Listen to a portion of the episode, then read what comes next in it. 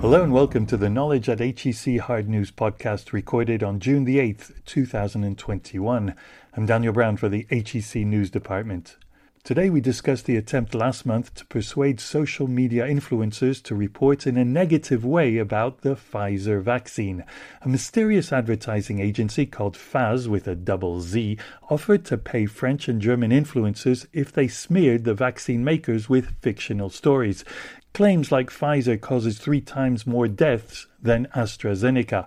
The media response was swift. An influencer agency based in London contacted me. Mirko Drotschmann, German social influencer who received an anonymous email. But what was strange was in their very first email they said, "We have some information here that we um, would like you they to wanted to they wanted me to talk about Pfizer vaccine. French YouTuber Léo Grasset, another influencer contacted by Fazze. in a way that would be detrimental to the Pfizer vaccine reputation. So it was not really a campaign to sell a product, but more like to um, incriminate another product and to diminish the reputation of the of the Pfizer vaccine. So it was kind of weird. Well, I the asked HEC Assistant Professor Andreas Lanz to comment the news.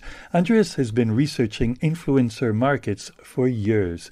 The marketing professor is soon to publish a major paper on social capital accumulation through social media networks. I first asked Andreas about his response to this vaccine disinformation effort. While I think that this disinformation effort is outrageous, and rightly so, the French counterintelligence is investigating this, I must say that the underlying strategy is well thought through. Influencer marketing is a very powerful and at the same time underestimated means of communication and persuasion.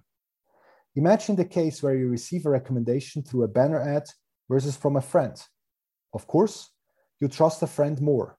And this is the underlying rationale of influencer marketing because the influencer follower relationship is also characterized by a certain degree of intimacy. The follower is very familiar with the influencer's day to day life and his or her values. So, recommendation by the influencer is somewhat similar to the one by a friend. This is why influencer marketing has become so popular. However, it stands on the shoulders of giants, namely user generated content networks such as Facebook, Instagram, or YouTube. This new state of the world has opened up new opportunities for marketers to engage in more effective influencer marketing, which is why influencer marketing has been growing faster than digital ads, where the total compensation for endorsements by influencers is expected to exceed 15 billion US dollars by 2022, which constitutes a large market. There are many ways how to define an influencer, and typically they're defined by their connectedness or followers. So there are nano influencers on the one extreme and mega influencers on the other.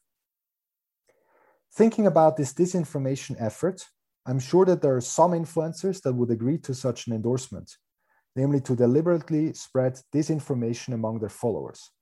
And I would assume that lower tier influencers, such as nano or micro ones, are more susceptible to do so. However, just like macro or mega influencers, they also understand that this is a repeated game where you can damage your reputation among brands, and once lost, you will just not be considered for endorsements anymore. For this reason, I also believe that macro and mega influencers are less susceptible as they depend more on the income from endorsements.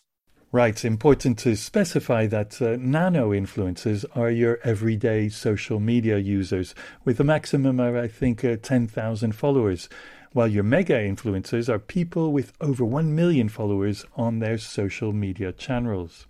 Now, as we said earlier, Andreas, a French counterintelligence investigation is focusing on possible links to Russian authorities. But surely there are other players in this affair who should be investigated, no? Again, I think that this disinformation effort is outrageous, and I think it is important to hold the responsible party accountable. At the same time, I must say that influencer marketing platforms, influencer agencies, and influencers themselves, and of course, all the user generated content networks, they should play their parts as well. And if they don't, well, brands should simply exclude and thereby punish these players in the influencer marketing domain when allocating their advertising budgets.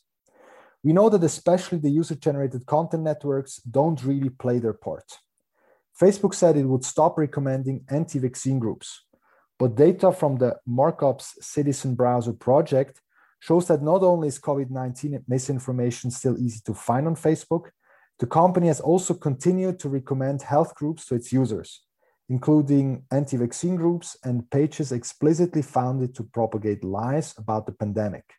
Okay, so finally, Andreas, what are the other possible avenues to explore to find out who is behind this? This is a complex question, but the most promising avenue, in my opinion, would be to follow the money. In case influencers have already been paid, namely to deliberately spread disinformation among their followers, then authorities could potentially uncover the source. But again, there are many ways to disguise this, so I'm not really optimistic that they will indeed find the source. Therefore, I again want to appeal to the players in the influencer marketing domain to play their parts as well and to report immediately such disinformation efforts. HEC Assistant Professor of Marketing Andreas Lanz. His work recently featured at the annual ISMS Marketing Science Conference that invites leading marketing scholars to discuss their works. Since June, the vaccine disinformation campaign by Fazze has, well, disappeared. Before vanishing, the firm's LinkedIn profile showed all its employees to have previously worked in Russia. However, there is no actual proof pointing to this country, and specialists are saying there could be purely commercial or political motivations behind the campaign. I'm Daniel Brown from the HEC News Department.